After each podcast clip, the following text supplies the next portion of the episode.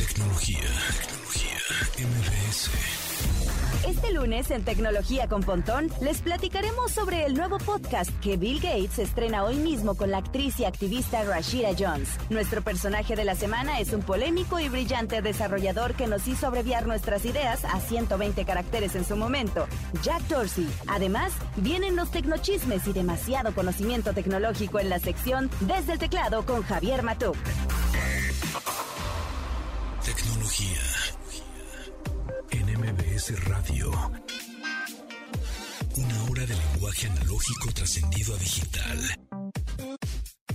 Gadgets, tendencias. Tecnología vestible y avances que prueban que vivimos en la era que alguna vez soñamos como el futuro. Con José Antonio Pontón. Tecnología en MBS Radio. Hola amigos, ¿cómo están? Cuando son las 12 con 3 minutos, hoy lunes 16 de noviembre en este programa número 56. Mi nombre es José Antonio Pontón, Tecnología MBS. Síganos en Twitter, en Instagram. Y hoy, justamente 16 de noviembre, es cumpleaños. Bueno, es puente, es feriado aquí en México por el 20 de noviembre, que nos dan el puente hoy lunes. Eh, pero hoy es cumpleaños del japonés Shigeru Miyamoto. ¿Saben quién es Shigeru Miyamoto? Pues nada más que y nada más como el el padre de los videojuegos modernos. Él es el creador. Él, él, empezó a trabajar en Nintendo en 1977 y él es el creador de Pikmin, de F-Zero, de Legend of Zelda, de Donkey Kong y de quién creen. Así es, amigos, de Mario. Él es el creador de Mario, Shigeru Miyamoto, y cumple 68 años. Y bueno, pues definitivamente es un pues es un personajazazo que eh, yo creo que en unas semanas podríamos ponerlo como personaje de la semana. Esta, en esta semana el personaje es Jack Dorsey, fundador eh, de Twitter, porque también cumpleaños, ¿no? Esta semana, el 19 de noviembre, cumpleaños, el señor Jack Dorsey. Entonces, bueno, pues ahí está. El Pontip de hoy es tomar fotos. Ah, mira, es que estamos escuchando. Un poco de Mario. Muy bien, sí. Eh, sí, por Shigeru. Shigeru, ahí en les voy a contar una anécdota de Shigeru.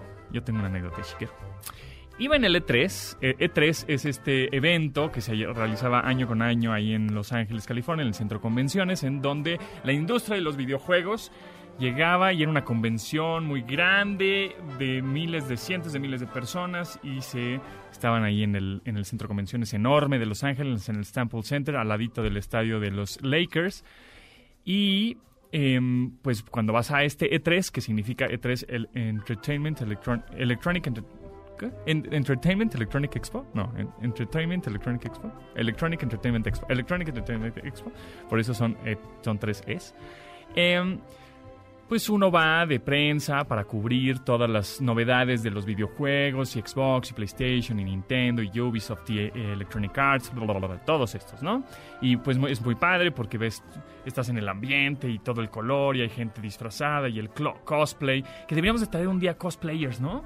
Deberíamos de traer a, cosplayers que nos platiquen un poco de esta cultura del cosplay y cómo es que se puede vivir o no del cosplay. Pero bueno, el caso es que ya estábamos en el E3 y uno va para pues, conocer estas novedades. Ahora, el E3 por lo general empieza el ya no me acuerdo, lunes o martes. Pero antes hay conferencias y tienes que llegar por lo menos un día antes también, o dos días antes, pues para recoger tu batch, es decir, tu gafete, ahí en el centro de convenciones, das tu identificación, te dan tu gafete para que puedas entrar. Este, esto era como para mm, pues compradores de, tiendas departamentales, iban a hacer negocio o prensa, etcétera. Después lo abrieron al público y costaba pues una lana ir, ¿no? Este, los fans de los videojuegos, porque pues, te podías formar en los stands gigantes de mil metros cuadrados de PlayStation y de Xbox, etcétera, y jugar algunos títulos que iban a salir pues, este, en los próximos meses o en los próximos años. El caso es que, pues iba caminando yo por mi bacho días antes de que abrieran las puertas del evento del E3 Em, y de repente vas caminando en la calle, en la banqueta, y hay lugarcitos en donde se toman pues, cafés, helados, hamburguesitas, restaurancillos pequeños. Ahí en este. Ahí en Figueroa, Street, etcétera, ¿no? Entonces, em, hay terracitas, y de repente voy caminando hacia el centro de convenciones y volteo vacío todo, porque pues no, no estaban abiertas las puertas todavía del evento, entonces pues no había nadie en, la en las calles.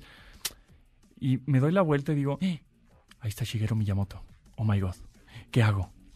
Eh, ¿Le pido una selfie? No, me voy a ver bien. qué pena, ¿no? Qué oso. Eh, no, me voy a ver súper gañán, ¿no? ¿Qué hago? Bueno, pues me puse muy nervioso y, como no había nadie, me sentí como con un poco la confianza de decirle, este, Mr. Shigeru, ¿me, ¿me puedo tomar una selfie con, con usted? Sí, sí, claro. Y entonces me tomé una selfie con el señor Shigeru Miyamoto hace ya un par de años, ahí en, que me lo encontré prácticamente en la calle. Él yo creo que también estaba esperando a que se tomó, porque se, ahí hay hoteles muy finos. Pues yo creo que se bajó del hotel, se tomó un helado y se iba a subir al hotel. Ahí estaba con dos, tres personas más y ya, pero no había este, seguridad ni nada. Que por lo general cuando Shigeru va caminando por los pasillos del E3, que bueno, el E3, pues disculpen amigos, pero yo creo que ya valió. A partir de la pandemia, pues se canceló en este 2020, este L3, y ya próximamente, se, ya, yo creo que ya no va a haber E3, nunca más. Pero bueno, el caso es que me tomé una selfie y pues evidentemente la subí a Instagram. Entonces, bueno, pues feliz cumpleaños Shigeru Miyamoto, 68 años. Ahí está. Con eso comenzamos. Ya no dije el Pontip, pero no importa, ¿no? Lo digo después, mañana. Con eso empezamos el update. Update. Las noticias más destacadas en la industria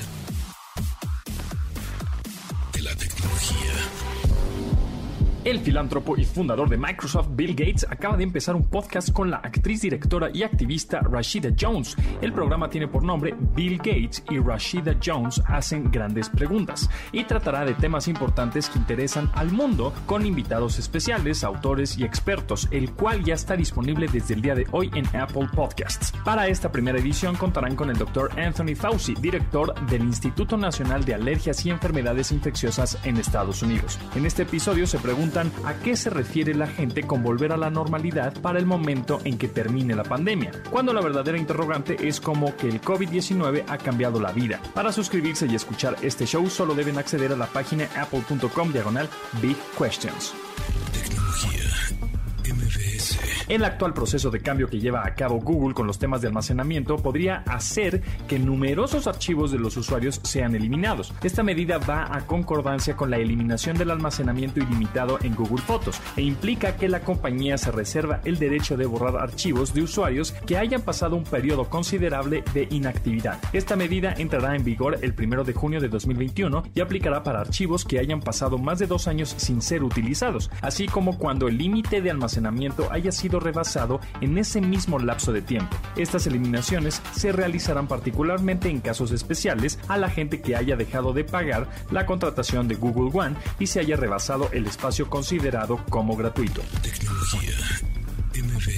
La tienda virtual Amazon es objeto de investigación por parte de la Comisión Europea de Competencia, la cual anunció cargos formales en su contra por presuntos cargos de monopolio. Esta señala que el gigante de comercio electrónico cubre con una doble función como plataforma para vendedores y a la par es su rival. La comisión considera que abusa de su posición dominante como plataforma para facilitar datos sobre vendedores externos y empleados de Amazon, los cuales fluían hacia sistemas automatizados de la compañía. Esto le da a su personal una ventaja injusta al gigante del e-commerce, pues opera sin los riesgos normales de la competencia minorista. Amazon tendrá oportunidad de responder antes de que haya multas, aunque por el momento no se ha manifestado al respecto.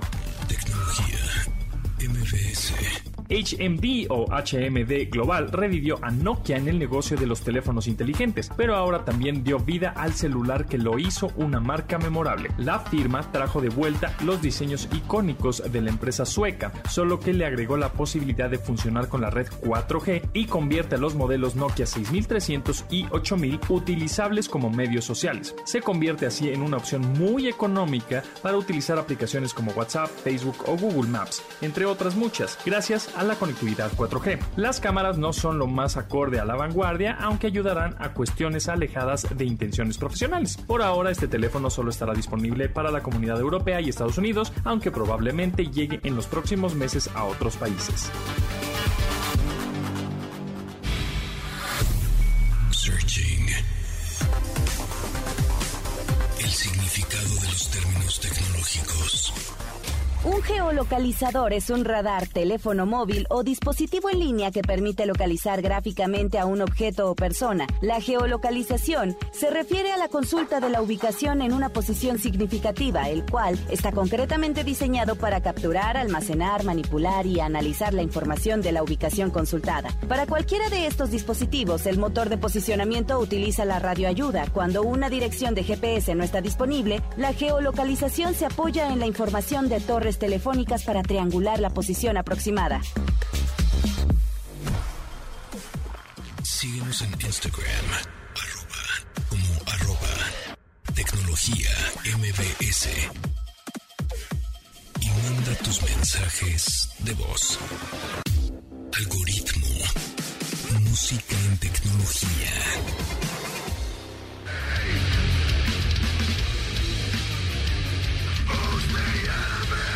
Yeah, y hoy es lunes de metal. El ex vocalista de Pantera, Philip Anselmo, lanzó en 2013 la producción discográfica Walk Through Exits Only, en donde aparece Irrelevant Walls and Computer Screens. Sobre esta, Anselmo comenta que la canción empezó desde el riff al que quería agregar palabras dramáticas que manifestaran la visión social de la actualidad. Su necesidad partió de ver que todos tienen la posibilidad de comentar desde sus computadoras o teléfonos con bravura o arrojo, en constante flujo de información que mantiene a las personas apegadas a sus artefactos mientras el mundo avanza regularmente. La gente comenta lo que quiere, mas no hace algún tipo de cambio que inspire una revolución. Es solo un comentario casi anónimo que el gobierno ni siquiera lee y mucho menos considera. Estoy de acuerdo con él, por eso me gusta Pantera y Philip Anselmo. La gente comenta y dice y ni piensa y está nada más escupiendo cosas y no saben, no son empáticas o no se ponen en, la- los zapatos de alguien más, ¿no? Este, al momento de... por- bueno, es que fue tendencia ayer Densho, Densho colaborador de este programa. Y, y fue tendencia por, pues, un, un- pues un, bueno, lo puso público, murió su papá de, de COVID, ¿no? Y, este, y fue tendencia. Y yo vi algunos comentarios, la mayoría, obviamente un 90%, pues de, abrazos y de, y de pésames hacia Densho. Eh, sin embargo, había dos o tres que decían, ¿y ese quién es? ¿Y ese quién es?". A ver, ¿por qué tienes, o sea, si no sabes, pasa de largo y ya. ¿Por qué tienes que comentar? ¿Por qué tienes que hacer el unnecessary roughness, la rudeza innecesaria? ¿Por qué? No tiene sentido alguno. Si no conoces, si no va a aportar tu, tu comentario, si no va a, a, a nutrir algo en las redes, déjalo pasar. Si no es para ti, déjalo pasar. Si no eres target, no te ofendas. Ya. Por eso estamos escuchando a Philip Anselmo, Irrelevant Walls and Computer Screens.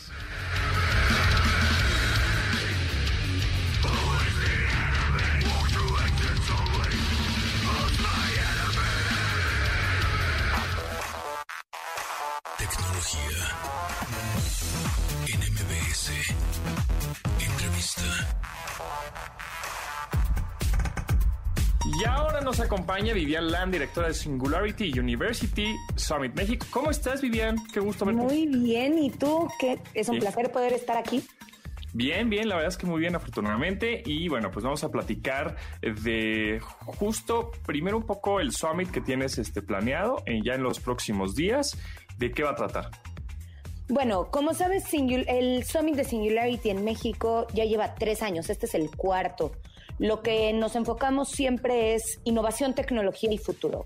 Entender la innovación como la forma de transformar el mundo, la tecnología como la herramienta que nos permite transformarlo y el futuro para entender cuáles son las tendencias y tomar una decisión de hacia dónde queremos dirigirlo, ¿no? Eh, dicen que la mejor forma de predecir el futuro es crearlo, entonces justamente lo que buscamos es que la gente entienda que tenemos las herramientas para construirlo, también necesitamos el conocimiento para estar en esa vanguardia y el network en muchos sentidos para poder llegar ahí. ¿Y cómo afectó justamente pues, la pregunta obligada, ¿no? La contingencia, la pandemia hacia, hacia este futuro, hacia esta innovación. ¿Hacia allá íbamos y se adelantó o sí cambió algunas cosillas? Definitivamente no íbamos hacia allá y todo cambió. Eh, creo que nadie que nos esté viendo en este momento podrá dejarme mentir que este año ha sido una montaña rusa, llena de altibajos, llena de eh, intersecciones, cambios de camino y demás. eh, cuando empezó la pandemia nos cuestionábamos muchísimo el si debíamos o no de hacer un evento virtual. Al principio decíamos, no, yo estoy muy en contra de estos eventos que nada más digitalizan contenido y te sientan durante ocho horas a ver pláticas que creo que no generan ningún valor, ¿no? Entonces, la verdad es que fue un proceso padrísimo también el realmente sentarnos y ser muy honestos con nosotros mismos y decir, ok, ¿cuál es el verdadero valor del summit? ¿Por qué lo hacemos? ¿Para qué lo hacemos? ¿Cuál es el propósito y qué traemos tanto a patrocinadores como a asistentes para tratar de no replicar lo que hacemos, sino encontrar nuevas formas de generar el mismo valor? Y eso se volvió sumamente interesante.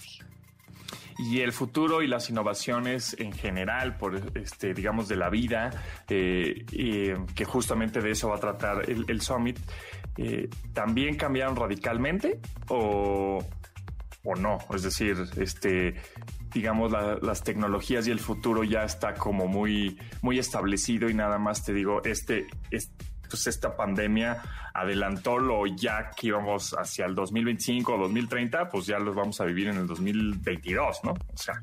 Definitivamente todo lo aceleró, o sea, los cambios que esperábamos en cinco años los empezamos a ver a la semana o al mes, pero lo que, lo que también hizo es ayudar a desarrollar muchísimo las tecnologías. Entonces, eso genera grandes cambios en las industrias. No necesariamente es que hubo un cambio de 180 grados hacia, todos pensábamos que el mundo se iba a ir hacia la inteligencia artificial y, oh sorpresa, la inteligencia artificial no es la gran tecnología, sino que otra. Creo que esas tendencias venían sucediendo y siguen la misma trayectoria, pero el hecho de que haya acelerado el desarrollo implementación y adopción de estas tecnologías sí generó un cambio radical en ciertas industrias, en muchísimas de ellas. Y por ejemplo, ¿cómo, cómo ahora transformar a partir de, ah, pues, de esto, ¿no? De este, de este rollo que nos está, que sucedió este año 2020, cómo transformar el, el negocio, cómo se puede replantear justamente el futuro de los negocios. Algunos pues crecieron exponencialmente eh, porque son tecnológicos, ¿no? Y otros pues se fueron Decrecieron exponencialmente. Sí, exacto, ¿no? no decir una cosa horrible. Entonces, ¿cómo, cómo, ¿cómo es transformar el negocio? O sea, ¿cómo podríamos ahora sí que renovarnos o morir?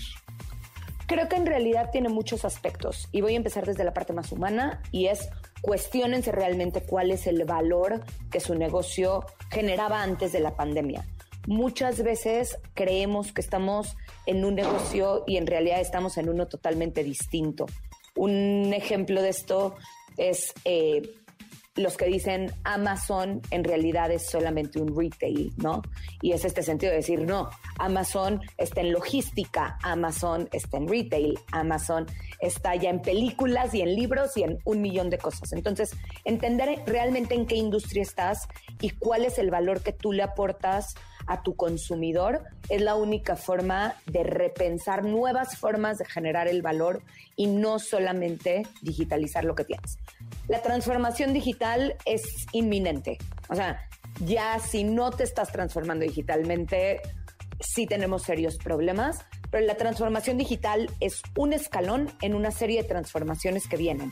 Entonces, empecemos por agarrar esta transformación como un modus operandi y acostumbrarnos a estarnos transformando constantemente, porque van a venir muchísimas más. Y la tercera es realmente conocer las tecnologías que tenemos a nuestro alrededor, porque sí van a ser nuestro mayor aliado para poder mantenernos en este ritmo acelerado que cada vez es mayor. Y ahora, ¿cómo podemos llegar a esa transformación? Eh, eh, hemos hablado muchísimo eh, de la transformación digital y cómo que las empresas se tienen que transformar, ¿verdad? Pero cada empresa debe tener su transformación digital, digamos, con ciertos temas y de manera independiente o hay una fórmula para hacer una transformación digital en una empresa? Es que justamente, a ver, otra vez, mientras creo que la transformación digital es inminente y todos deberíamos estarlo haciendo, creo que es muy peligroso solamente centrarnos en la transformación digital porque va a seguir adelante. Una empresa, y muchas veces creo que un problema que hay con las empresas es dicen, pues si eres un software, te puedes reinventar constantemente, pero cuando tienes estas maquinarias y demás, se vuelve mucho más complicado. Y sí es cierto, pero hay ciertas empresas que lo han hecho increíble. Hay un caso que a mí me encanta, que es el de Fujifilm.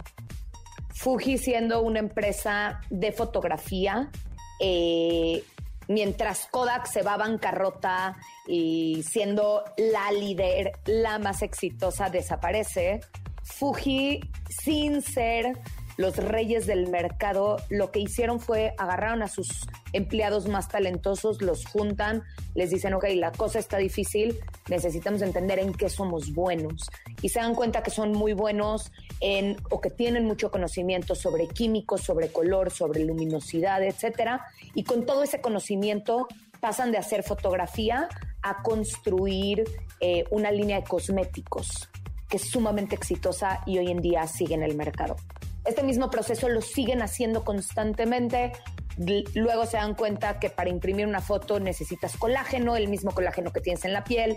Hoy en día están imprimiendo piel con impresoras 3D para quemaduras.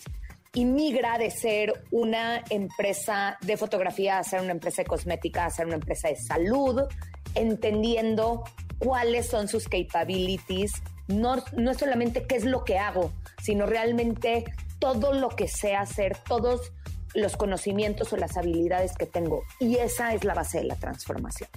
O sea, totalmente, renovarse o morir, aviéntate, arriesgate un poco y a ver qué, qué sucede, ¿no? Prácticamente es, es, eso porque hemos visto muchas compañías justo este, tecnológicas que eh, se confían claro. y caballo que alcanza gana, ¿no? Hemos visto BlackBerry, hemos visto, digo, ya ahorita está resucitando, pero eh, eh, o Palm, o, claro, o claro. hasta los mismos medios de comunicación que dicen, ah, hombre, yo soy el rey de los contenidos y vienen servicios de streaming y ay, se ponen a temblar, ¿no?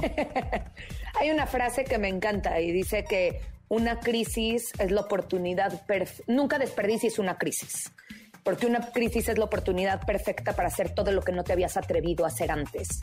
Entonces, sin duda estamos en crisis, sin duda las cosas están cambiando, podemos verlo como un reto, podemos verlo como una oportunidad y el que lo vea como una oportunidad de atreverse y experimentar, lo más probable es que encuentre nuevas soluciones y salga adelante. Buenísimo. Vivian Land, director de Singularity University Summit México. Nada más por último, este, la gente que esté interesada en el Summit, ¿en dónde puede tener más información?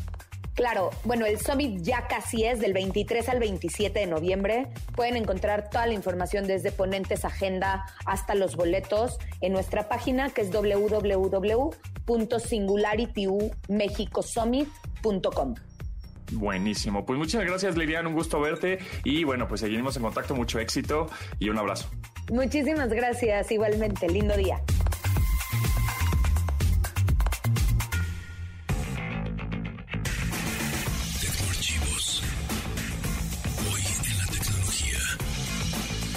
En más números revelados por el Digital Report del pasado mes de octubre, encontramos que los tiempos en pantalla han incrementado de manera notoria. De acuerdo a información de The Global Web Index, los usuarios de Internet pasan casi 7 horas al día conectados a algún dispositivo, lo que significa un aumento de un cuarto de hora en comparación a las cifras de 2019. Dicho de otra manera, el planeta invierte casi 10 mil millones de horas de su tiempo en redes sociales, una cifra equivalente a más de un millón de años de existencia humana. Sumado a esto, la gente pasa tres horas y media frente a alguna pantalla entre estaciones de transmisión, canales de cable y plataformas de transmisión en línea. Ordena tu asistente virtual que ponga la alarma de tu dispositivo inteligente. Lunes a viernes, 12 del día, para que no olvides sintonizar MBS 102.5 FM y así actualizar tu vida digital. De admirar sus avances, ahora somos relatores de cómo rebasa los alcances de nuestra imaginación. Tecnología. En Radio. Regresamos.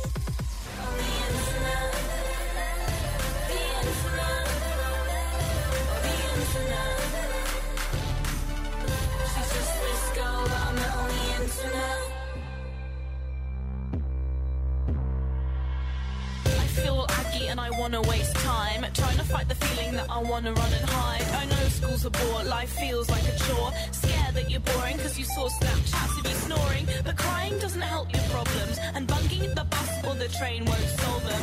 I spend my whole life La cantante inglesa Girly creó en 2016 una canción que trata sobre la emoción que acarrea el que dos personas se conocieron en línea rompan la barrera digital que para, acercar- para acercarse físicamente. Según relató para el semanario Enemy, uno de sus mejores amigos utilizaba mucho la aplicación Tinder en 2016 y le llamaba la atención ver que alguien logre enamorarse de otro con tan solo ver fotografías. Girly escribió Girl I Met on the Internet junto a su productor Killer V, con quien acordó hacer una canción muy pop al estilo Taylor Swift.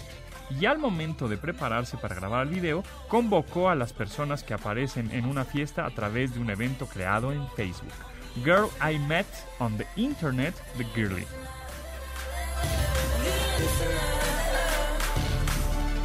She's just this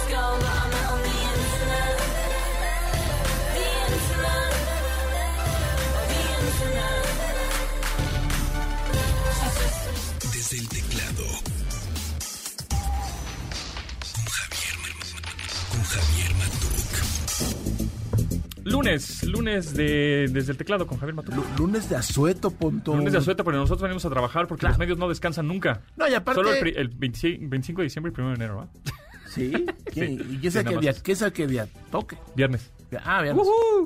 Oye, pero aparte con la pandemia, como que pues, el asueto pues, no está tan. No es como antes han marcado, ¿no? Sí, no está tan marcado, ¿no? Y el buen fin. Y el buen fin también. ¿Cómo vas? con el raspa- Bien, no, no, ¿Raspadón? Pues no, no, no. Bueno, sí. Sí he comprado algunas cosas, te voy a ser sincero. Porque eh, los regalos de Navidad. ¿Sabes por qué? Porque Navidad, o sea, cada vez que se acerque más las fechas, este, la regaliza, Sí. Pues va a ser más difícil que llegue a tiempo. Justamente por esto de la pandemia. Porque todo el mundo se va a enloquecer, la gente no va a salir a las tiendas departamentales, o poca Claro. gente, men- mucho menos gente. Sí, y va a ser un lío. Todo va a ser compras en línea, en línea, en línea. Entonces se van a disparar las compras en línea, la logística, la paquetería se va a complicar ahí la cosa y entonces igual no llega cuando debe de llegar. Yo, yo voy a hacer una confesión, Pontón. Dígame. ¿Puedo? Por favor, nadie Este, te oye. Gracias. Eh, mi madre, que descanse en paz, eh, heredé de ella todo el espíritu navideño. Ah, muy bien. Sí, ella decía, me encantaría dormirme el 12 de diciembre y despertarme el 6 de enero. ¡Qué espíritu! Yo así lo tengo, el espíritu bien, navideño, a todo lo que da. No, Pero- mi casa ya está ador- adornada, ¿eh? ¿Ya? Toda. Ah, no, Full. no. Yo, full sigo negociando, pero creo que va a perder.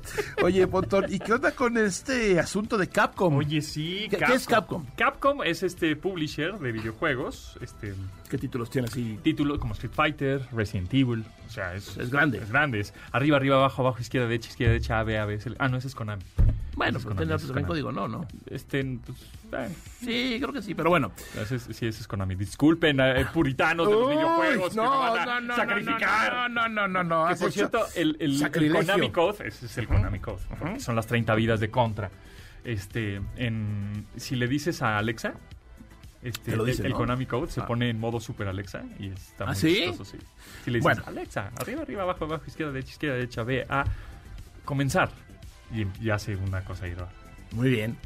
Bueno, ¿qué pasó con Capcom? Que la hackearon. Sí, bueno, Bueno, no hackearon, pero Sí. se metieron a sus sistemas. eh, alguien se metió y, e hizo lo que se conoce como ransomware. Ransom es eh, secuestro. secuestro, secuestró Y- sus datos. y- ah, exactamente. ¿Qué pasa? Que de repente, eh, para a cualquiera le puede pasar, ¿no? Te llega un mensajito, un correo o algo y te dice, oye, hola José Antonio, ¿cómo estás? Sí. Bien. Fíjate que tengo todos tus datos y los tengo yo una copia y si los quieres de regreso, cáete con una lana. Exacto. Y, y tú, y, me, y mi pregunta es, ay, sí, no es cierto. Te mando una muestra. ¡Ah! Madre mía, sí los tiene. ¿Qué, qué, qué Tu quieres? foto en la playa. Exacto. O sea, bueno, algo. Ah, ok, yo quiero que me pagues eh, un Bitcoin. Bueno, estos cuates pidieron 11 millones de dólares en bitcoins. Ah, sí, claro. Sí, Sí, no, no, 11 generalmente... millones de bitcoins es imposible. No, es imposible. Generalmente se pide criptomoneda porque es muy difícil rastrearlas. Entonces, es casi imposible. Entonces, bueno, pido bitcoins para que me paguen. Ahora, aquí el gran problema, Pontón, es que La verdad nunca la vas a saber, porque son casos que las compañías se los quedan muy guardados, como uno muy famoso que hubo un banco español muy grande eh, el año pasado, creo, eh, que les entró un ransomware y no había banco, o sea, literalmente se paralizó las PCs, o sea, los sistemas grandes no todavía no tienen, eh, no hay forma de hacer el ransomware, pero bueno, aquí el asunto es qué pasa si les pagas y no te regresan tus datos. Que eso es lo que suele pasar, ¿eh? O sea, les pagas... Normalmente. Sí, normalmente. Entonces, aquí Pues lo en de Capcom- Pemex del año pasado. Eh, claro. Bueno, que fue un ransomware porque obviamente también tenían sistemas operativos ya obsoletos, sin soporte. Eso puede pasar en cual- en cualquier compañía, no me extraña de la que mencionaste, pero sí, mucho ojo con eso. ¿Se robaron qué? ¿Datos de usuarios? Sí, se, se robaron eh, y- de, usuarios, que eran 350 mil Creo que sí. usuarios. Ajá, pero también se robaron Y- y- ah, supuestamente planes de nuevos juegos. Planes de nuevos juegos que de pronto algunos medios los publican. Y dices, güey, por, o sea, a ver, no veas, no seas tan oportunista. O sea, nada más di la nota que pues se robaron Claro, información, claro. este, direcciones, em, nombres, ¿qué más por ahí? Em, Nombre de usuario y eso, ¿no? De varios. Sí. 350 mil personas. Sí, eh, no hay tarjetas de crédito involucradas ni transacciones y obviamente filtración de sí de algunos juegos que próximos a salir o de en desarrollo. Ahora, ¿qué pasa si yo soy el rata y tú eres Capcom? Ajá. Y te digo, Pontón, págame 11 millones de dólares en bitcoins para que te dé tus datos. Tú me dices, no te pago nada, Ajá. haz lo que quieras con los datos. ¿Yo qué hago? Los pongo a la venta en la dark web Ajá. o en la deep web. Sí. Y yo digo, y ofrezco ahí 350 mil datos con planes de expansión de una compañía. ¿Cuánto? Y los venden en unos cuantos dólares. Pero los venden muchas veces. Claro. Eso puedes encontrar ahí en la dark web. Entonces, pues aguas, ¿no? Finalmente, como dicen, eh, aquí no es si te va a tocar o no, sino cuándo te va a tocar Híjole. y si vas a estar preparado, porque Exacto. es 350 importante. mil personas, incluyendo a socios, empleados, exempleados y clientes. Sí, Eh, y la información afectada o comprometida son correos, informes financieros y cifras de ventas. ok, eso es lo que dice el comunicado. Sí, claro. Ahora, ¿quién sabe que se robaron? Exacto. Igual fueron más cosas, pero se robaron, eh, reportan menos. En fin, eh, lástima que esto está pasando, pero desafortunadamente va a pasar más. O sea, finalmente los ataques de ransomware son mm, eh, muy fáciles de desarrollar desde el punto de vista que no se requiere gran cosa más que, por supuesto, conocimiento tecnológico y es dinero fácil, muy, muy fácil que seguramente algunas compañías lo pagan. Pero ojo, no es nada más para las grandes compañías, Pontón. A ti te puede caer un ransomware, Sí, a mí, a cualquier persona. Sí, te secuestran. Entonces, primera recomendación de eso, pues respalda tus datos, ¿no? Exacto. No en la nube. ¿no? Y de preferencia también unos datos que no sean tan, este, no tengas tan delicados, o sea, este, como dices, en discos duros físicos. Sí. ¿No? Copias la información en un disco. y Ese disco lo desconectas de la computadora y lo pones en otro lugar. No a internet, no una unidad NAS, porque todo lo que está conectado a internet es hackeable. Así es. Entonces, bueno, ojo con eso. De acuerdo a la BBC, el ataque contra Capcom fue efectuado por el grupo de hackers conocido como The Ragnar Locker y ellos habrían publicado los datos filtrados en su página de Dark Web o de Deep Web, junto con un mensaje apuntando a que la empresa se rehusó a pagar lo que pedía. Qué bueno. Qué bueno que no pagaron. Sí. La única forma de ir medio evitando esto es que la gente no, pues, los afectados no paguen. Sí, sí, Porque entonces, pues, por más ransomware que haya, si no van a pagar, no van a obtener dinero, los hackers, pues van a buscar otra cosa, ¿no? Sí, si ya no va a ser negocio para ellos, entonces otra cosa. Así es. No importa si nunca has escuchado un podcast o si eres un podcaster profesional. Únete a la comunidad Himalaya. Radio en vivo. Radio en vivo. Contenidos originales y experiencias diseñadas solo para ti. Solo para ti. Himalaya. Descarga gratis la app.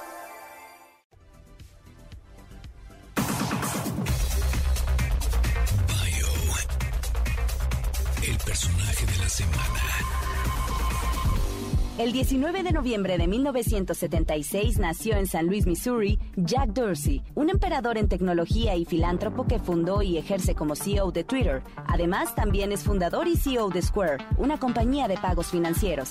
De ascendencia inglesa, irlandesa e italiana, su padre trabajó en una empresa dedicada a desarrollar electrómetros de masa, mientras que su madre se dedicaba al hogar. Formado en una escuela católica, a los 14 años despertó un interés por el despacho de rutas, que asignaba vehículos a conductores para atender a clientes. De hecho, creó software de open source que a la fecha utilizan compañías de taxis en la Unión Americana.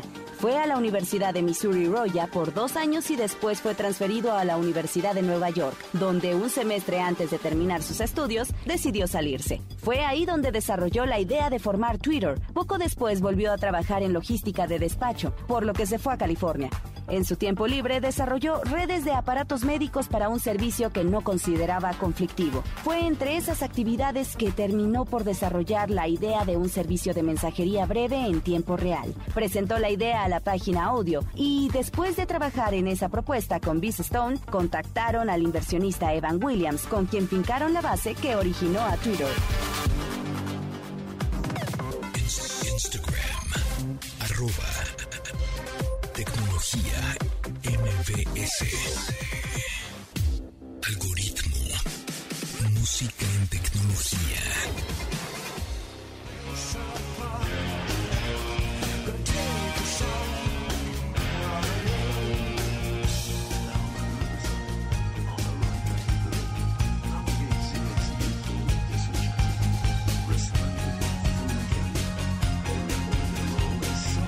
Australiano In lanzó en 1992 el álbum Welcome to Wherever You Are, su octavo álbum de estudio en una época donde la guerra del Golfo Pérsico abundaba en los noticieros. Este conflicto bélico se distinguió por televisar los ataques al poco tiempo de que ocurrieron, lo que inspiró a Michael Hutchins y Andrew Farris a relatar una peculiar historia. Esta describe la escena de un periodista que no quiere abandonar el lugar donde reporta un episodio de dicha guerra para contar la verdad de lo que ve. La canción se llama Communication de In Excess.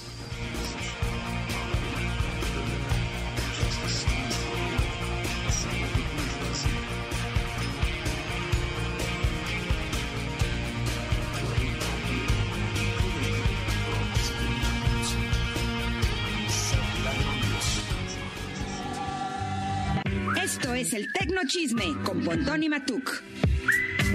Oye, ¿qué onda con la entrada? No, hombre, ya, no, quedó. no, no, no, no, no, a ver. Último bloque de los lunes es el Tecnochisme. Híjole, a ver. Sí.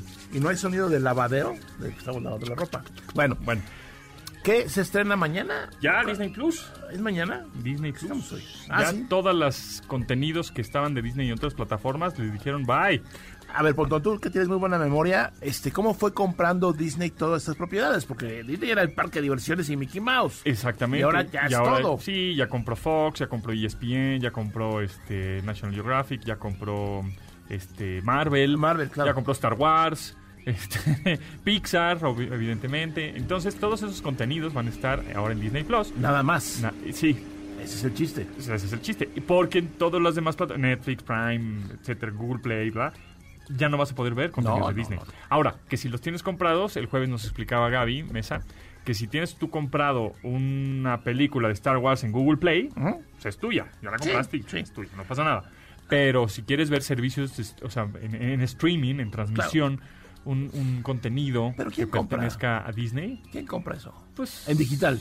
Pues cuando no, o ya cuando eres muy fan, cuando realmente la quieres ver en ese Pero preciso compras momento. el DVD, edición No. remasterizada y cuánta cosa, ¿no? Sí, no. Los superfans. Sí, pues es que sí eso. eh, eh, por ejemplo, A ver. yo he visto Sonic últimamente 7300 millones de veces. Eh, ok, Pues mejor la compro. Me costó 120 pesos. Ya la tienes. Ya la tengo y vela en donde quieras, en el device que quieras. es importante eso que el mencionas porque si cancelas tu suscripción ya es tuya. Exacto. Y, y además la puedes descargar. Entonces la puedes ver offline. Claro. en algún dispositivo. Entonces, si es una película que eres, te digo, muy fan o la quieres ver mil veces o es la, la que funciona para algo en particular, este, pues cómprala, ¿no? Oye, y a ver, entonces, en este negocio de streaming llegó primero Netflix. Sí, Eh, en la torre a Blockbuster, ¿te acuerdas? sí, sí, Tú sí, rebobinabas tus cassettes. No, claro que no, pagaba porque lo hicieron. Este, eh, digamos, pegó primero y Netflix eh, licenciaba o le pedía sus producciones a todos. Sí. ¿no? Y todos decían, pues sí, pues no había otra cosa. va. Ahora con esto que llega Disney en, en particular, pues cambia el escenario por la gran el, el gran número de títulos y franquicias que tiene ahora Disney. Así y es. tu suscripción de Netflix, si es, si es que la tenías, pues ya no vas a encontrar, ya, bueno, ya no estaban, ¿no? Ningún título de estos que mencionas. Exacto, entonces ahora hay que pagar Oh, claro. una suscripción más, Cállate. ¿no? Y pues está de oferta, ¿no? Sí, está como 1400 todo el año o algo así, sí. ¿no? Por ahí. Este, y obviamente mañana, ya si es que hiciste la preventa, digo la precompra, perdón, eh, vas a poder descargar la aplicación en cualquier dispositivo o en tu televisión inteligente. Y la ventaja es que puedes tener hasta cuatro usuarios simultáneos. Eso está bueno. Y es super 4K Mm, eso HDR habrá que verlo. 5.1 Dolby Atmos, Dolby Vision, Dolby, sí, Super el Dolby. señor Dolby ahí subiéndole tu volumen y todo, seguramente. Oye, pues está, te está gacho, ¿no? ¿Por qué? Porque hay que pagar más. Pues sí, pero pues ni modo. Eso Ese era, sí. ese- eso era natural. O sea, Disney generando todo el contenido que tiene. Sí. Hasta yo por ahí puse un tuit hace muchos años de decir, ¿por qué no Disney hace un- su propio Netflix? Y pues, sí, efectivamente, ya se estaba un poco tardando. Este, Ahora, ¿es el fin de Netflix? No, no, no. Por ejemplo, Netflix va a empezar a contratar a directores muy Que ya lo hacen, ¿no? O sea, ya tienen buenas chidos, producciones. ajá, pues para hacer producciones originales, al igual que Prime, al igual que HBO, igual que, ¿no? ¿Ya viste la del ajedrez? The Queen's Gambit no la he visto. Es poquitos episodios, ¿no? Siete. La quiero ver. Ya la comentaste con don Manuel Morza. No, tampoco la he visto. Somos un asco. Yo la vi, me gustó mucho, me la eché casi casi de maratón. Eh, me gustan las series que son cortas. Sí, yo también. yo No, también. 14 temporadas. No, yo tampoco no, no sabes qué pasa. Está muy buena. Y por es cierto, una ya salió The Crown, ¿no? Ya, ayer la empecé a ver. Sí. Está buena. Eh, no, esta de Queen's Gambit eh, está muy padre porque no necesariamente es de ajedrez. O sea, bueno, Ajá. sí es de ajedrez, pero... ¿Y hay partidas? ¿Hay partidas? Sí, no, todo el tiempo. Ah, qué bueno. No, pero como simuladas. O sea, no, para los clavados del ajedrez van a decir, no, esto, no, no, no, no, es una historia. Es una historia de vida con muchos mensajes, eh, muy bien hecha, pero lo que iba yo es que esa es una producción de Netflix. Sí, sí, es original. Que no lo vas a poder ver en ninguna En parte. otro lado, claro. Así va a estar. Sí, así va a estar. Entonces aquí pues, ya sabemos que el contenido es rey, el software vende al hardware, el contenido es el que vende el, el servicio. Claro. Entonces, pues, ay, ¿quieres ver la nueva de Game of Thrones? Pues HBO. Sí. Ah, ¿qui- ¿está la segunda temporada de Queen's Gambit? No, pues. ¿Y existirá un Eh, super Upload. integrador en el futuro? Pues es una idea millonaria. O sea, un, no sé, un Bill Gates, así que diga, a ver, hagan esto para... Quiero Sí, o sea, un pasa". integrador que diga, este, te, Págame 500, todo. 500 pesos al mes Sí. y incluye todos To- los servicios Todo lo que puedas. en una misma app. Claro. Pues ya, ¿cu- ¿cuándo lo hacemos, Mateo? Ya voy. Ya está. Ahí el problema, el detallito de eso es que las plataformas quieran. Sí, que no, y no van a querer, No van a querer. evidentemente. No van a querer. Pero está interesante. Este, será también interesante escuchar los comentarios de la gente que nos escucha. Sí, o, leerlos. eh, para ver qué opinan, ¿no? Yo creo que. Mira, yo no voy a contratar Disney Plus. ¿No? Es que no lo necesito. Ok. ¿Estás de acuerdo? Pero pues National Geographic no te gusta. Eh, Pixar no te gusta. Sí, pero. No, eres- soy fan, o sea. eres- tú eres su mega fan de Star Wars. ¿Se te ve? Oh, sí, no, o sea, no. Oh, lo, lo destilas. no, hombre, me sé eh, to- todas las historias al derecho y al revés. Sí, yo sé. Te las puedo platicar todas, sí. Sí, sí, ya tengo mis, todas mis colecciones de esas. A ver, a ver, ¿qué película es, eh, es tu favorita? Uy, hay muchas películas, no puedo decir una película. De ciencia ficción. Tal vez Dune, Dune. Ah, ya viene Dune. la nueva, La nueva. el remake. Sí. Estoy negociando en mi casa, pero todavía no logro obtener el sí, ver la original del 84. Ajá. Ah, yo me quedé traumatizado. Yo en el ¿Qué? 84, cuando salió en la tele, porque salió en la tele de repente, haber salido como en el 90 Sí. o por ahí, y yo tenía, no sé, como 8 años, 9 años, pues me quedé traumado no, de sí. los chisguetes de sangre que salían del No, corazón. no, no, no, claro, los, no, los sí. tengo aquí grabados. Sí, pero es una, es una gran película. Mucha gente no le gusta, mucha gente sí. Es como de culto, ¿no? Entonces, bueno, vean Dune y platíquenos. Por cierto, ayer ya se despegó la misión 1 del Crew Dragon de Falcon 9 de SpaceX. Ya los mandé. ¿Ya los mandaste? Me habló Elon. Dije, sí, ya, órale. va. Ignition. Sí, ya, go. All system ready. Exactamente, ya hay siete, siete astronautas ahí en la Estación Internacional Espacial, de los cuales hay dos rusos, eh, un japonés, dos, dos mujeres. Ah, hay sí, sí, mujeres, sí, Shannon con la otra, sí, la, sí, sí. la otra chava. Y, o sea, el caso con son siete, Sí. la mayoría Y- gringos. Y uno eh, afroamericano. Exacto. Es el primero, ¿no? Sí, astronauta. así es. Es la Ahí inclusión. está, claro. Por supuesto. Bueno, pues muchas gracias, Javier Matuk. Nos escuchamos el próximo A ti, lunes Pontón. con más tecnología y más tecnochisme. Claro. Este, y muchas gracias a Rodrigo y a Neto en la producción de este programa. Nos escuchamos nosotros mañana, ya 17 de eh, noviembre, que por cierto el 18 ya es el previo también de Project X Cloud Xbox y se va a poner bien Ah. interesante. Sí, sí, sí, nos faltó decir eso, pero bueno, nos escuchamos mañana a las 12 del día, una hora de tecnología. Gracias, adiós. Sus avances, ahora somos relatores de cómo rebasa los alcances de nuestra imaginación. Tecnología. En MBS Radio.